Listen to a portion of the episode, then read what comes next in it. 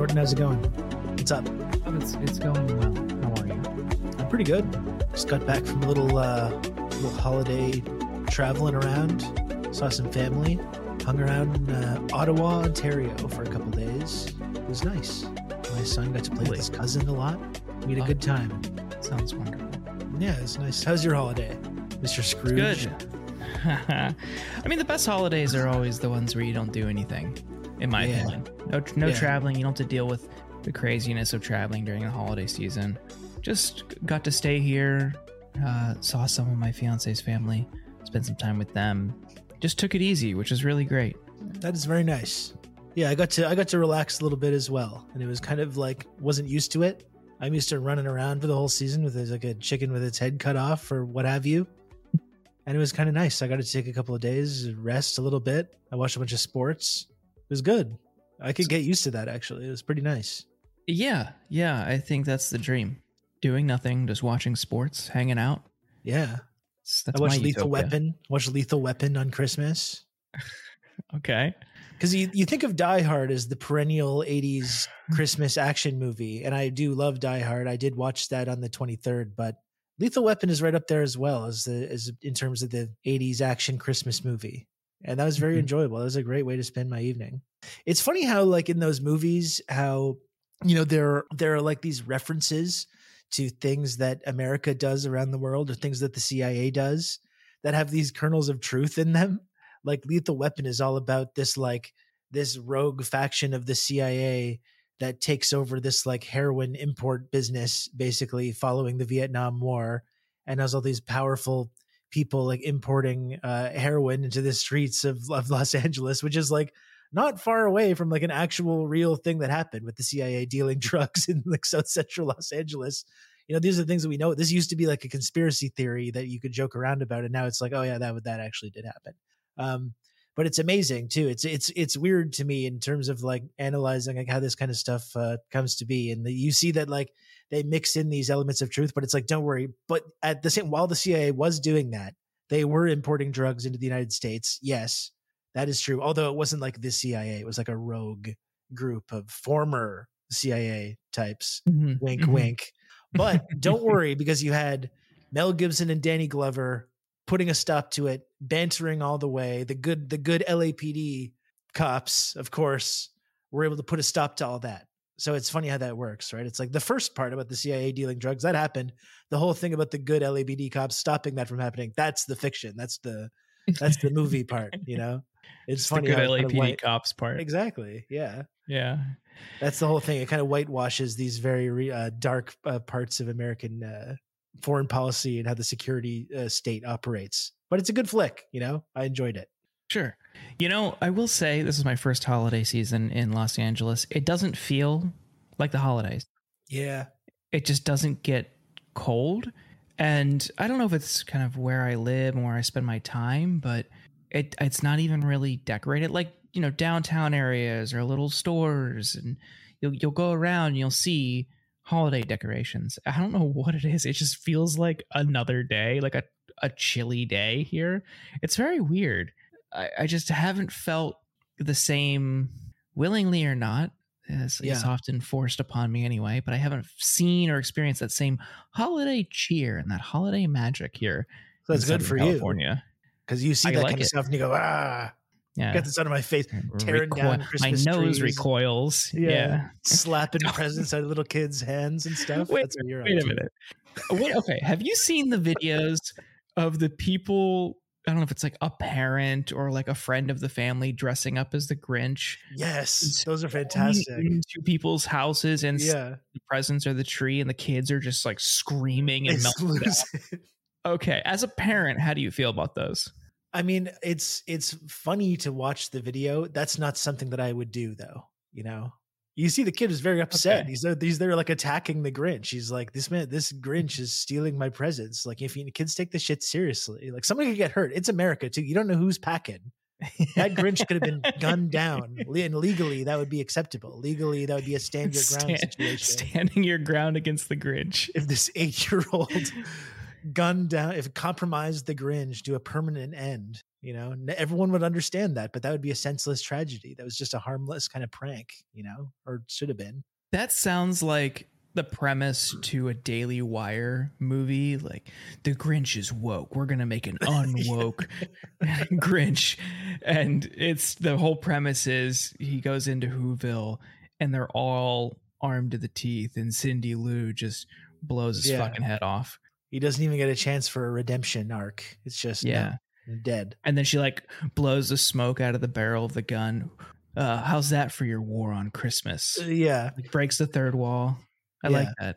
Unfortunately, please the hire me. little, the other little kid or little brother gets caught in the crossfire, but that's just the price you pay for living in a free society. Like, yeah, that's her right. You know, we don't want her to be be deprived of her rights to carry arms. exactly. No. Crime rates in Whoville are at an all time low thanks to. Oh boy. Um, the other big like parenting thing about the holidays that I've never gotten involved with that also seems kind of weirdly sadistic is the whole elf on a shelf thing. You know? yeah, that's just kind You of like a, an opticon for your kids, right? Yeah. I thought it was just a little toy that you moved around. Yeah, but it's like the whole premise is like, oh, you're always being watched, Oh, so yeah, you better be on your best behavior. It's like Oh, a, a sure, yeah. panopticon toy. Yeah, I I don't know. Some of these parents seem like they're getting a little too excited about this. I saw one that like they drew on their kid's face like with a marker and then put the elf next to the bed with a little marker in its hand. And this poor kid is like this elf literally just like drew on me when I was sleeping. Like that would be kind of scary, you know? What are you going to do the next time when you go to sleep? It's like what's going to happen now? It's like the Blair Witch project. Like every single night it's going to get worse. the torment's going to get even worse. I He's feel like that's a weird thing. Like Christmas is supposed to be fun, you know? It's supposed to be fun. I understand the whole Santa good list and naughty list thing. Like, yeah, I get it. But like, Jesus, this is going to traumatize these, these kids, a whole generation. the through line troublemaker elves are assaulting them at night. I think the through line in these is often just how can parents use their kids for content, which Yeah. is so strange. Yeah, That's just is. so bizarre to me. And and I've talked about it before. I'm never having kids, and I had surgery to make sure that never happens. I just I don't understand that that habit that some people uh, engage in. Just how do I torment my child so I can get likes and shares? That's just really weird. Really, really weird behavior. Yeah, I mean, there's the whole thing of like, you know, kids not really being able to consent to having their images be put on the internet forever as well. Um, and people put the, you know, Yeah. in weird, embarrassing like baby pictures and stuff like that. You know, that cliche of like, you bring a date home and your parents are like, "Hey, here's little Robbie's baby pictures. My mom doesn't sound like that. I don't know why I would why I would use that voice, but you know that's a little cliche. But like now, it's just like every, it's just every, it's out there for everyone if you ever want to see it. It's definitely something that I've been cognizant of uh, having kids. You know, I'm not, not not above like you know posting a picture of, my, of me and my son or whatever. I I love him a lot, and I, I like to, you know, uh, put him out there sometimes. But it's definitely something that I've been aware of and like he wants to be out there more he like wants to be on youtube and stuff and i have to be like let's just like let's pump the brakes on that a little tiny bit like i know you really want that um but like let's just maybe hold off on that just a little bit longer i've been making these fake gaming videos with him so he kind of pretends that he's on youtube even though he's not that's kind of the compromise we've been that we've been doing but oh, that's cute. i'm kind of like let's just maybe let's hold off on that you know Yeah. it's a little weird Yeah. Uh, I mean, I feel like this is just a continuation of your, oh, it's for my kid. I just have to grind the battle pass out. yeah It's exactly really it's just your whole stockpile of like Rob's epic headshots. yes yeah pretty much um you know at this point with fortnite like i have no like i just it's just me that likes it i mean it's like there's no way there's no getting around that he did quite like the the lego fortnite though he he was quite into that Okay. but I haven't. i'm just that. playing it myself you know let's be honest here You're right. Right. All right. Well, there's still time. He'll mature. He'll understand. yeah He'll grow wiser. yeah You know. You know. This was my f- one of my favorite things from the college football season, and it happened this week. Did you pay attention to the Pop Tart Bowl at all, Rob? i i saw some of the highlights i saw some of the Yeah. highlights it was really something else i don't know i don't even know how to describe it So if people are unfamiliar, the Pop Tart Bowl, which took place, uh, one of the many, many branded college football bowl games, and the mascot, of course, was a giant Pop Tart.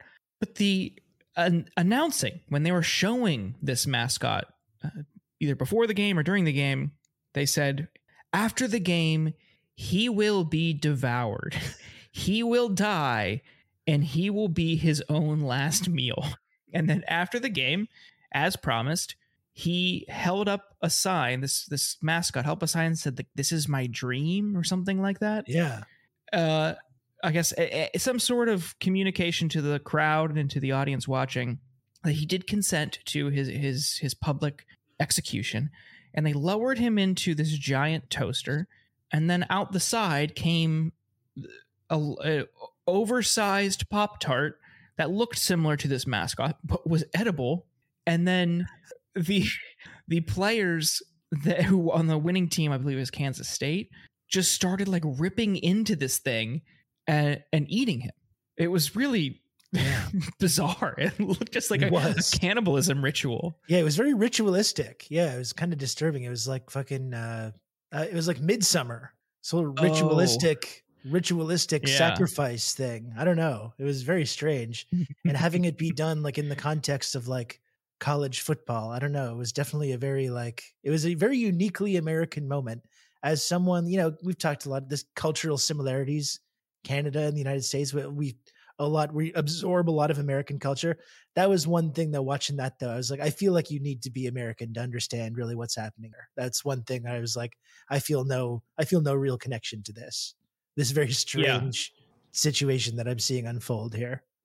yeah, you see these memes and posts a lot with just I don't know a bunch of Starbucks drinks, and it'll say the European mind can't comprehend this. And I think a lot of those are just kind of lazy. Like I'm I'm I'm sure they can they can see gluttony and identify it and not care and move on with their day. But I do think this is something that yeah. I, even when I ex- I was explaining to a friend who is Canadian, the other night that, about this, telling him about the videos. He was just flabbergasted. Like, oh, you have multiple what? Canadian friends. That's I have at how, least one more. Yeah. yeah. It's very culturally uh, open, open of you. That's very cool. Yeah. No, it was it was very weird. I, I don't can't say I really understood it, but you know, it was uh it, it was something. I'll go, I'll give you that. Yeah. So well, Jordan, it's the last podcast of the year. It's December 30th. Uh, right now, we're heading into the new year. How are you feeling about that? Yeah, I think fine. I guess we're going into an election year. um, you know, this is going to be four years of doing the show because we started during the primaries of 2020. It is crazy. So another cycle. That is uh, actually insane to me. actually, yeah, it is. Real. Well, uh, I I think I don't know. I'm in a political context. I'm uneasy. I don't know if this play that the Democrats uh, are engaging in of just hinging their electoral hopes on hoping everyone remembers how bad the Trump years were, and they were bad. I don't know if people's memories are going to be uh, as reliable as pollsters and strategists might hope and think they are. So I'm I'm uneasy about that and the outcome of that. Um, I, I guess I just don't really know what to expect. Yeah. Every year seems just miserable over the especially over the past several. Like things just continue to get worse. The people in power continue to refuse to do anything about them, and we are told time and time again, "Well, you just have to vote because it's the most important election of your life." Meanwhile, uh, nothing really changes. So I don't know, just taking it a day at a time, I guess. Yeah. Um, in a way, just as like a in my putting my journalist hat or whatever it is, um, I'm kind of I'm not going to say excited, but I'm kind of intrigued about how things are going to go. It's going to be definitely interesting covering uh, this the insanity of the next couple of months. Um, you know, I saw that tweet the other day where they're like word from like these kind of Democratic strategists or consultants or people that are on the inside are basically saying like, uh, we think like people of color and these Arab communities are just going to ultimately just line up to vote for the Democrats, just like they always do, which is not a bet that I would be wanting to make. Probably if I was in that position. Um, So I don't know how that's going to go. You know, and you can you can talk about you know the lesser of two evils thing. Um, you can point out di- like concrete differences between the two parties. I think just on two levels, like um, immigration. One that's one that's one aspect of like the U.S. government and how it works that I've been uh, interested in following. Um, it, it, galvanized a lot of people during the Trump years, and like the way that immigrants were treated during the Trump years has, has been held up as one of the primary differences between these two parties. But as we've talked about repeatedly on this show, a lot of the most horrific immigration policies that Trump kind of normalized with Stephen Miller, who I thought it was agreed was this like monstrous kind of like fascistic kind of figure, uh, this racist person instituting this like really draconian immigration policy. As we've talked about, uh, uh, the Biden administration has kept most of these policies in place. Uh, and are now currently like negotiating to possibly uh, make them even more draconian. Um, so uh, you take a look at uh, police violence as well. Biden was elected on the wave of this like one of the largest protest movements in modern American history, talking about p- systemic police violence and systemic racism. Um, and police today in the United States are getting more money than they were previously, and they're killing more people than they were previously than at any other point. So, you know, it's like those those are just two examples. Um, and to say nothing of of Biden's foreign policy, like we're seeing unfolding in this absolute disaster in the Mid East, um, in in Palestine, which even the most hawkish Democrats are trying to distance themselves from. This whole argument about them being the lesser of two evils, even if there are things that we could talk about or point out that there that are difference um, between these two parties, a lot of it it seems to be mo- mostly about rhetoric than actual like action. I think when you take these things into, into account, though, this this argument about who's the lesser of two evils kind of does fall apart a little bit. Um, it doesn't mean mm-hmm. that there's not any any differences. I think there are, but in a lot of ways that that really matter to people, there are not.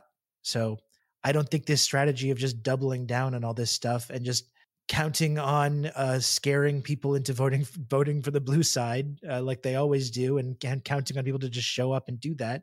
I don't know. I think that's a pretty dangerous bet to be making right now. And um, it's, I've certainly been wrong about these things before, so I don't want to make too many predictions about what's going to happen. But certainly, um, if I was really part of this like uh, party infrastructure, I would not be feeling too good about uh, the prospects of of what's coming up. So, yeah, it, will be interesting I, though.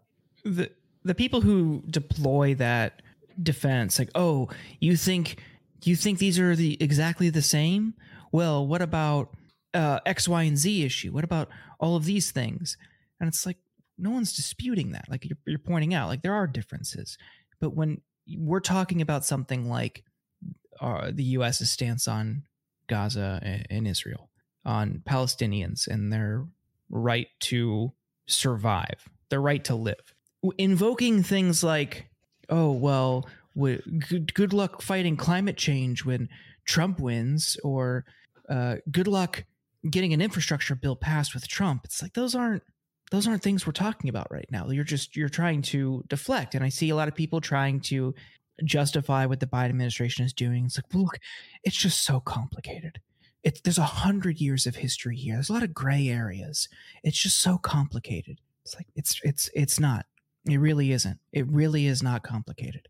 And that we have a moment where the US is yet again bypassing, or the government, or sorry, the Biden administration specifically, is bypassing Congress yet again to funnel more arms to Israel, despite all of their public posturing about, oh, we're trying to get them to stop killing civilians.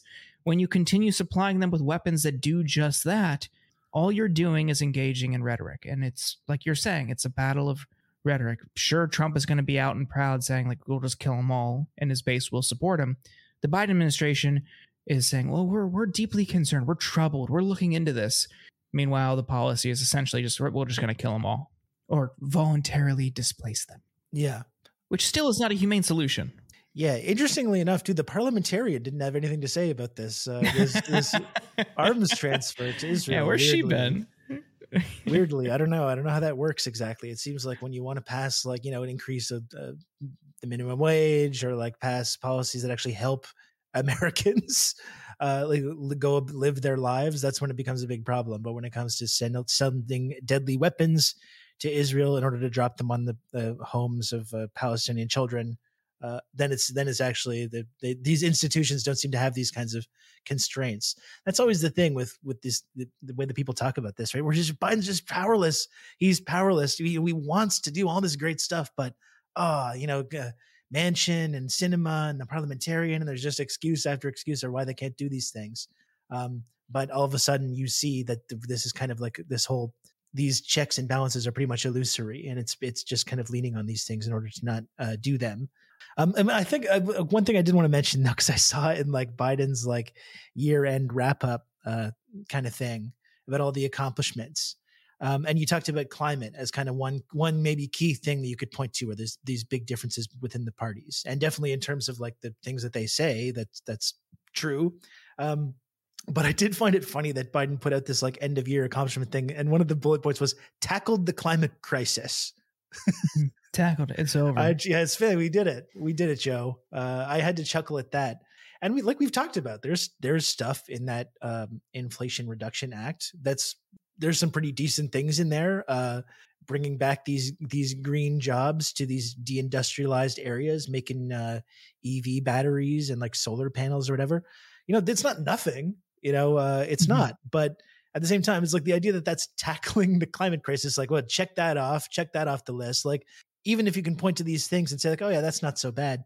Um, materially, that's not actually impacting the climate crisis at all. Uh, you know, it's maybe it's it's making America a little bit more of a home to green energy production. Maybe it's going to improve the quality of life in some of these communities where people can get these jobs.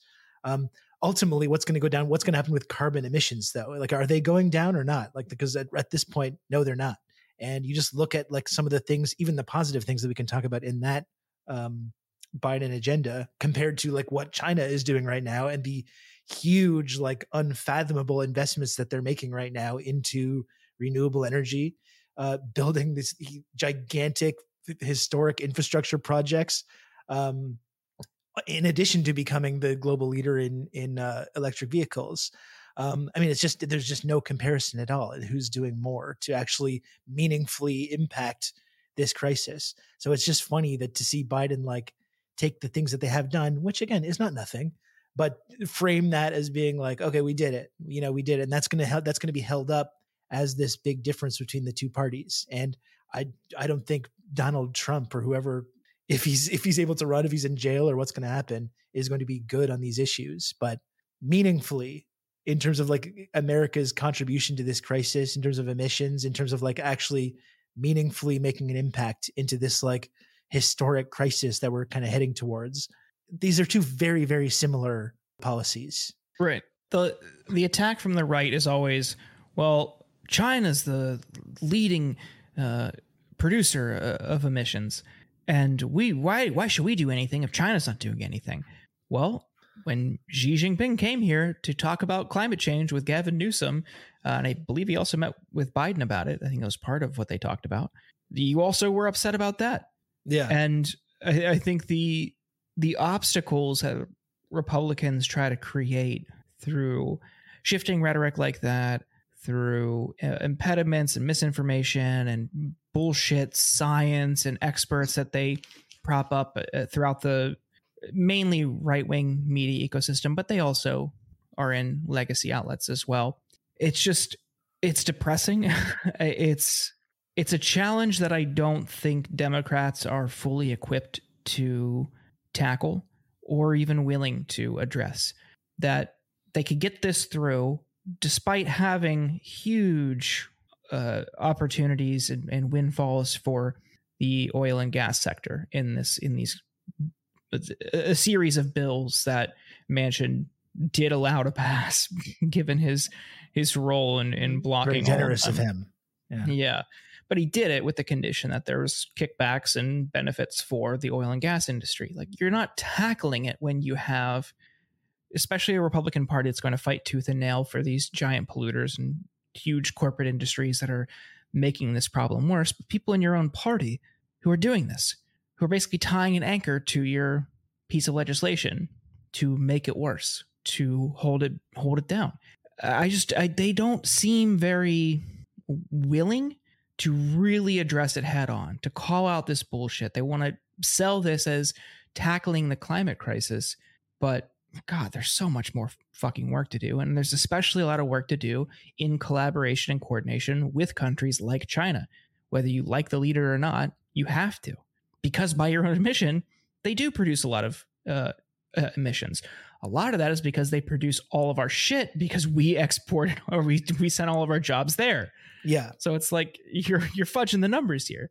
Yeah, exactly. If they if they if America started uh, uh went back to manufacturing all the like stuff that China makes, which is then sold cheaply at places like Walmart, then not only would these products be more expensive, but America's emissions would rise. Um, but yeah, I mean that's that's another thing, and I, I think the whole meeting with Xi Jinping was um, a another p- somewhat positive thing that kind of was somewhat encouraging, given the ways that the Biden administration has been, I think, really hostile towards China, also in lockstep with the what the Republican Party wants to do.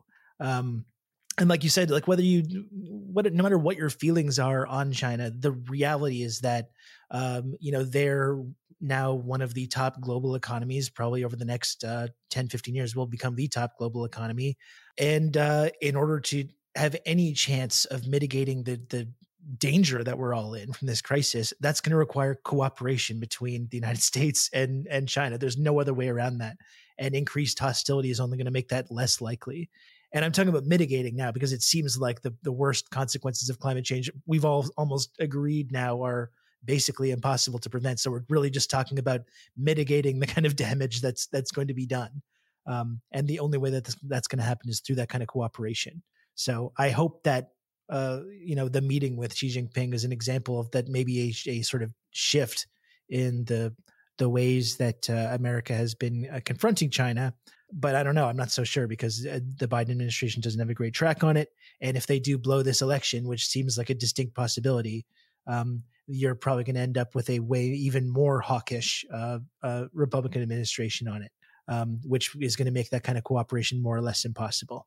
Well, let's look back on 2023. Some of our favorites, some of our highlights. Rob, do you have any personal yeah. highlights? some fun stuff. 2023. Yeah.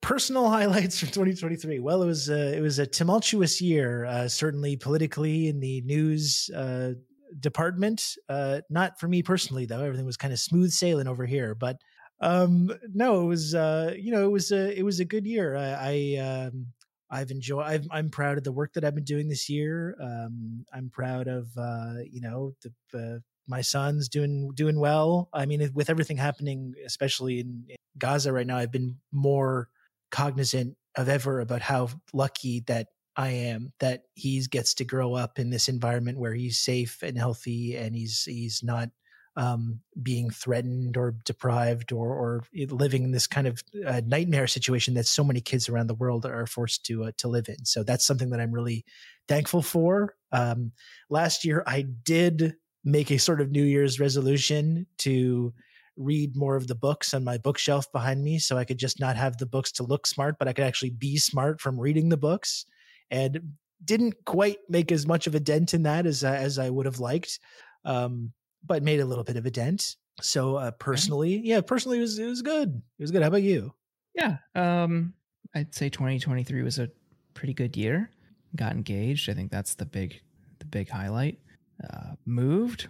after like two and a half years of doing distance, we finally live in the same city. We live together, which is great.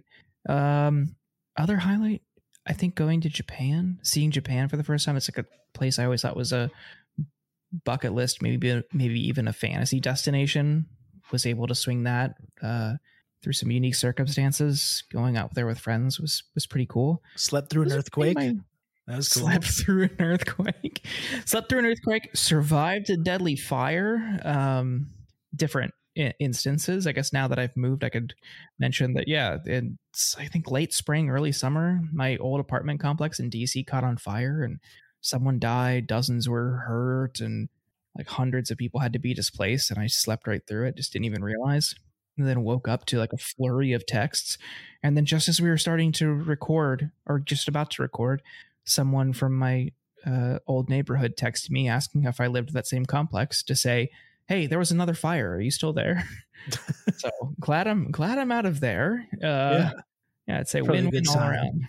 Yeah, yeah. Well, let's let's take a look at um, some of our some of our favorites, some of our top picks uh, of the year. Yeah, that's always fun. Absolutely. So let's start with films. Films. films of the year. And oh, for me, I got to say, amazingly, I don't even know how this is possible, but for the second even, year okay. in a row, thanks Avatar, everyone for listening. the Way of Water. Wow, just I don't even know how that works, but it was still. Has it um, already been? Wait, did it come out in 2022? Yeah, yeah.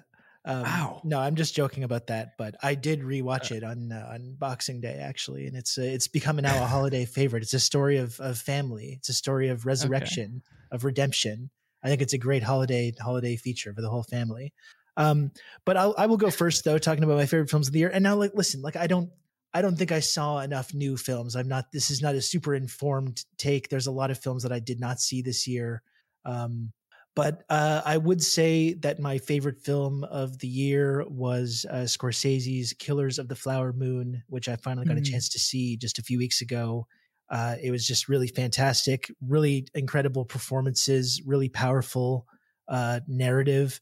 Um, I think there was there was some criticism of it, particularly from some uh, indigenous groups. My understanding is that the Osage, like, were were implicated in the in the whole process of making this movie. But I think also it's a really grim depiction of like indigenous suffering, and it's it's hard to watch at some point. And I think being from one of those communities, I could see how that would maybe be really upsetting to see that kind of being turned into into content to be consumed by people or entertainment. Um, I I would totally understand that criticism, even if it's in service to a story which is ultimately, I think, about the the ruthlessness and the evils of the colonization of indigenous people and the way that these communities have been uh, decimated over the years and and uh, exploited. So was I thought it was really fantastic. I don't know if you saw it. It's uh, uh but I really did uh, like it a lot. Killers of the Flower Moon. That's my pick for favorite film of the year. How about okay. you? You got a pick? I've got I've got two. Uh, one is just I think one of the best movies I've seen in a long time, but it wasn't my favorite, and that's Oppenheimer. Mm. I think the way he made that movie, which was what three hours, and the pacing with which he constructed it, and I thought it was really engaging because of that for a narrative drama with very little action. I mean, the whole movie is about the yeah people talking. Oh, I guess for like the first hour forty five, it's about the construction of the bomb. But you you know the explosion itself, that scene is a minute. Yeah, and the tension he builds with a great score, and then uh, Oppenheimer's life after that test the attacks that he faced from Congress during the Red Scare. I just thought it was really fascinating. I really enjoyed that movie. But my favorite movie of the year was Talk to Me. Have you watched that movie yet? No, I did not see that. It was a unique premise for a horror movie that I really enjoyed. And if people are unfamiliar, the the plot is kids in Australia f- find this plaster hand put it on the table, you light a candle, you hold on to it, and you say, Talk to me. And your your body, you just become like possessed, and you can see and communicate with the dead. But the longer you do it and the more you do it, the more they'll want to stay with you. And I, I really thought that had a fresh feel in a genre that is so saturated with just tired cliches and redundancy. This just it was a new take on horror that I really, really enjoyed. So my top film of the year was Talk to Me. Cool. I did not see that. It sounds intriguing. I'm always interested in seeing some new uh, quality uh, horror, so I'll, I will definitely check that out. Uh, definitely, I would echo your your stance on Oppenheimer as well, which was probably in top contention for me as well. I really, really liked it. Uh, a little bit regretted didn't not seeing that like in the theater, like in uh, in IMAX, considering the way that Christopher Nolan really likes to use uh, IMAX. But I still did really enjoy it. I thought it was probably Christopher Nolan's best film. Um, it's not, even though I, I like some of the the weird sci-fi bullshit that he often sprinkles into his films. Like there's really none of that. uh, or no real efforts to tell that kind of a story. It's interesting because I, I think like I don't know if this is like a media criticism problem, but like it seemed like a lot of the people that I saw complaining about this film were kind of like taking this stance that it represented this total endorsement of, of everything that that Oppenheimer did, and like the fact that he was kind of the protagonist of the film meant that like his actions were were supposed to we were supposed to approve of them and think that they were great. Um, I don't think that that is true. Uh, I thought that was a kind of a weird uh, uh, stance to take about this movie. Uh, I thought he was a really compelling protagonist precisely because he was very flawed. Um, you see this you know you see this portrait of this person who has like good values you know? He's got these like socialist leanings. He's trying to unionize his workplace. He has all these kind of like commie friends that he's hanging out with. And you know he gets involved in this project with kind of the understanding that he's going to contribute to destroying the the third reich which seems like this existential threat and destroying fascism but then like through that process you see his kind of like ego takes over and just wanting to create this thing and wanting to succeed and wanting to build this like this force of destruction wanting to become this historically significant figure starts kind of like overcoming whatever noble sort of intentions he might have had. And then by the time they deliver the bomb there is no thir- third reich anymore. Um, and there's all that kind of like facade has kind of been stripped away. And really he's just delivered the ability of the united states to kind of like institute their own reign of terror over the rest of the world and kick off the the Cold War and kick off the Fourth Reich, if you want to call it that, you know. Um, mm-hmm. And I thought that was really fascinating, and also the way that like even someone that goes against his own professed ideals to create this super weapon still gets accused of being like a closet communist in the, in this Red Scare. Uh, environment and still gets has his loyalty questioned despite the fact that he delivered this this basically uh, miracle of science, which is this destructive, uh, awful weapon that he created, which you know killed hundreds of thousands of people uh, in Hiroshima and Nagasaki, and he still gets his loyalty is still gets questioned, and he still gets accused of being a traitor.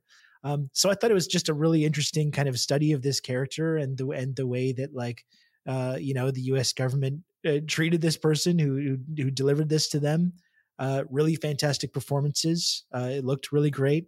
I also really enjoyed the score as well really really fantastic. It was probably just a hair under under uh, Scorsese, but I thought it was really great though. Really good movie. Uh, for books, I've got two again. Maybe this will be a theme. Uh, so one was more about the impact it had on me personally, and the other one I just thought was the most fascinating. So the impact it had on me personally, The Creative Act by Rick Rubin it isn't about i can't remember if i told you about it but it is not about his time in the studio or anything like that. In fact i don't remember him naming a single name despite being one of the most successful and influential music producers producers ever. It's his collective like meditations and thoughts and insights on different things like how you can live your life in a contemplative uh, peaceful or thoughtful meditative way but then also how you approach art and creativity how you can better yourself uh, uh, on those fronts. It's really short. A lot of people use it as a coffee table book. The chapters are one to two, sometimes three pages. You can just do it like a daily thing. I'll pick it up, read a chapter, think about it throughout your day. I listen to it all in one day and I have gone back to it frequently. Really, really good. I like that one a lot. But my favorite book of the year was Ringmaster. Uh, Abraham Josephine Riesman. She came on the show to talk about Vince McMahon uh, her book Ringmaster, Vince McMahon and the Unmaking of America, her thoughts about kayfabe and neo kayfabe. Just a really, really great, fun book. You don't even have to be a wrestling fan to like it. I barely uh, am a wrestling observer. I know a couple people and a couple storylines, and that's it. I don't watch, but I really, really liked that book. Yeah, um, it was really fantastic to talk to uh, to Josie about it, and on the movie front as well. The, the, the one movie that I did not get to, a chance to see yet, and probably won't before the end of the year was was uh, Iron Claw, which yeah, I want to see that. is really great as well. I mean, one of the most tragic stories in wrestling, the story of the Von Erich family, and I, I it seems like it's provoking the the appropriate re- reactions from people. Um, on Rick Rubin. That's the thing. I didn't read that book, but I did see a clip from him uh, doing an interview that's been that's gone viral. I think a couple times this year, where he talks about you know his success as a producer and he talks about how he's like i have no musical ability whatsoever i don't know how to play an instrument i don't know how any of this stuff works uh, you know and I think that's really amazing that when he when he's kind of very upfront about that, but he just says like I know what I like and I know what I like to hear and what I what sounds good to me and what I think will work and I help people become the best versions of themselves by applying that kind of like analysis to what, what they're doing. And I thought that was really fascinating and really interesting. He's kind of a really interesting weird guy, but again, it's like you you you can talk about his lack of musical ability or technical ability, but you just look at his track record of stuff that he's been involved with over the years, and it's just absolutely astounding. It's crazy. Yeah, that book it doesn't go into specifics, but like about music theory, obviously, but and you can apply it to anything. And after listening to it, I just had this wave of creative energy that I applied to my work and ended up having just a couple really, really solid months at work where I brought new and creative ideas to work that ended up being really fruitful. It was just an impact that a book had on me that I can't remember of like the dozens and dozens that I've read or listened to. Nothing has come close to creating that impact. So that's that's got to be mentioned for me. Yeah. And hey, listen, like from a personal perspective, uh, I don't have a degree in political science or I don't have a degree in journalism, but uh, I do actually feel pretty good about the work that I've been able to do in this kind of world and having a kind of analysis of how uh, our political system works or how imperialism works and these things. So uh, I, I kind of connect with that a little bit. You know, it's not really about mm-hmm. this kind of whatever knowledge that you have that you gain in school, but it's more about, you know, the regardless of that, you're still able to bring something uh, special to whatever your whatever topic that you're working on. Um, right. I did not I did not. I don't think I read a book from this year. Uh, this year, uh, so I don't know if I could say a favorite book of the year. I will say two of my favorite books that I did read. Uh, I read uh, uh Washington Bullets by Vijay Prashad, um, who is just a historian and a and a you know a political analyst that I've that I've grown to really like and respect a lot. I've had the fortune to, uh, to talk to him a couple times uh, on my my Twitch show, and he's a really I think he's a really cool and interesting person. And that's just a really kind of devastating documentation of some of the the real evils of American foreign policy um, over the last several decades, which I think is really important for people to understand that history and the way that America engages with the world. There's a lot of discourse right now about America. Is it a is it a fascist dictatorship? Uh, someone made a, a, statement like that, and of course, it, it, led to all this discourse. And no, and technically, you know, the community notes get involved. You know, it's not. Of course, it's not a fascist dictatorship. And Biden's not a fascist dictator. But you look at the way America is engaged with through the world, and it's like it it becomes a little bit less black and white. You know. Um, mm-hmm especially when you consider the ways that the America operates um, as basically the arm of a, a bunch of conglomerates and uh, powerful corporate conglomerates in the weapons manufacturing industry, the energy industry, or whatever else. Um, yeah. And has been uh, engaging with the world in this really violent and undemocratic way around the world. You know, I think we lose sight of that sometimes when we talk about Canada or the United States. Is it fascist? Is it not fascist? Well, my my life has been great, but if you disconnect your own personal experience from that and you realize that the impact that it's had on people around the world it's a little bit less uh, clear cut um, and another mm-hmm. book and on this front actually another book that i read that it was was really eye-opening and i would recommend everyone read the devil's chessboard um, by mm, david yeah. talbot which is about the origins of the cia uh, and specifically focus on uh, allen dulles and man is it ever a, a mind fuck to to read that and i think you know you th- you think about like the CIA and the way the CIA engaged throughout the world, like that's covered in in books like like Washington Bullets, but um, and you know, I've talked about you know the things like Operation Paperclip in the post-war period. You know, bringing these Nazis into the, the NASA uh, uh, rocketry program and this kind of stuff. But you realize reading this book how much deeper that goes. Um, and this whole like Operation Sunrise that Allen Dulles took took part in, which was basically treason. Like he's basically a Nazi sympathizer who committed treason and went went against what the actual president of the United States at that time wanted to do, and kind of uh, engaged with his own separate peace deal with these high-ranking Nazi officials and SS people, bringing them into the spy apparatus.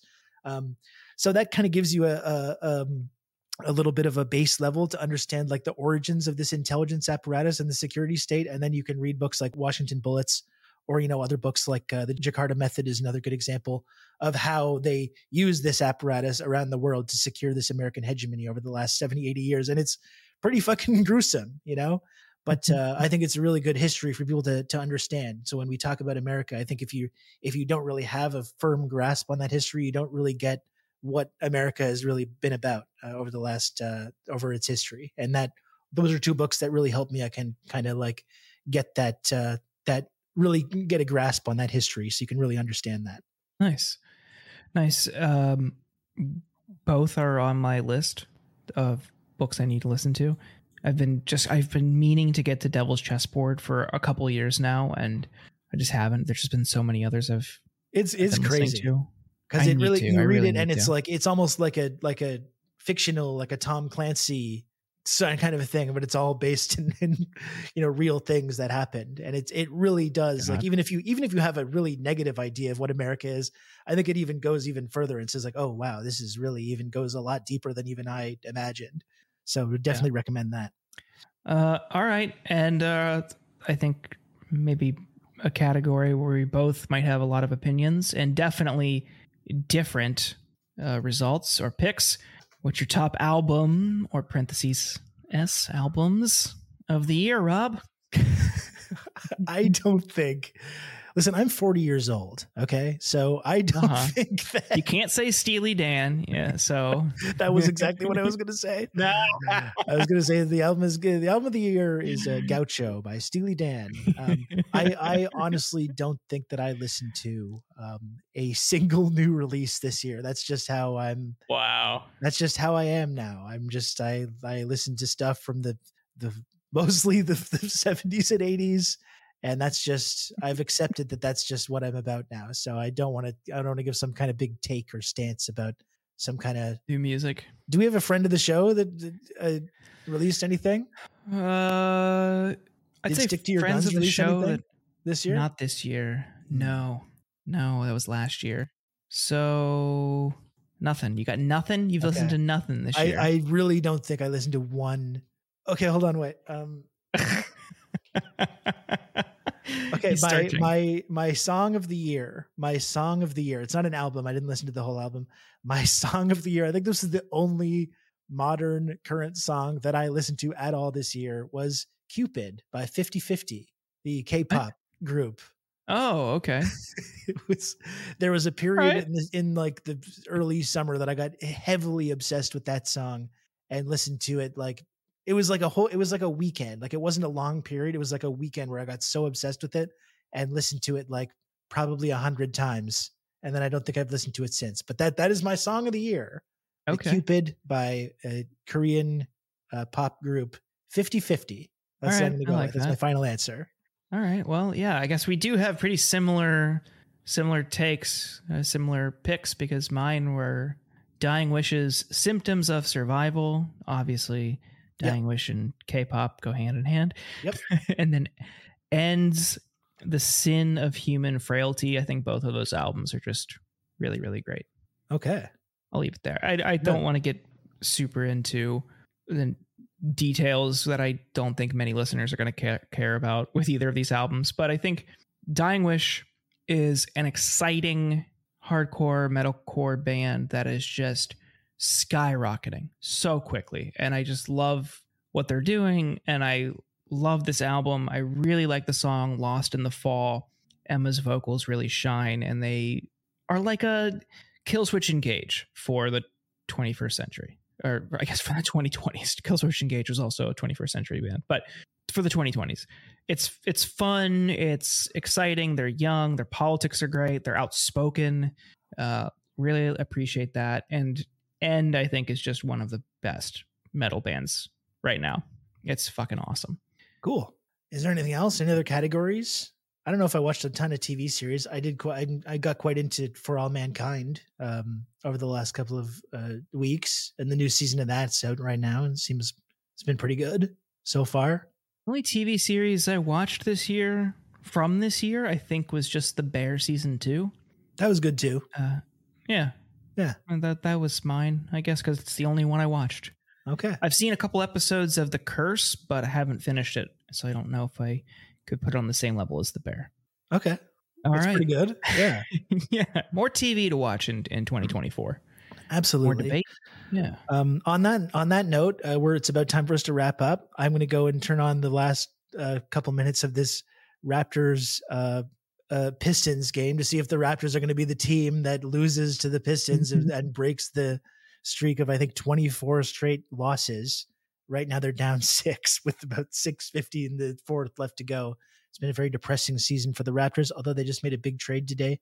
Traded OG Anunoby for Immanuel Quickley and RJ Barrett um, from the Knicks, which I think kind of excited about. So maybe maybe they're going to turn things around in the in the new year. I don't know. I'm not going to get my hopes up, but maybe we'll see. Can't really focus too much on NBA until NFL is over, and Yeah. that's going to be another month and a half or so. So Yeah.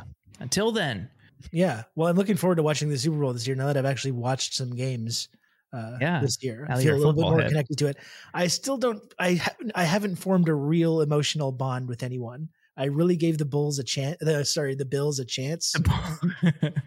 Not the Bulls. Yeah. I've really give, Yeah, gave yeah. the Bills a chance, and I still, you know, if uh, I'll probably root for them, I like them, but I still don't feel the the emotional connection yet.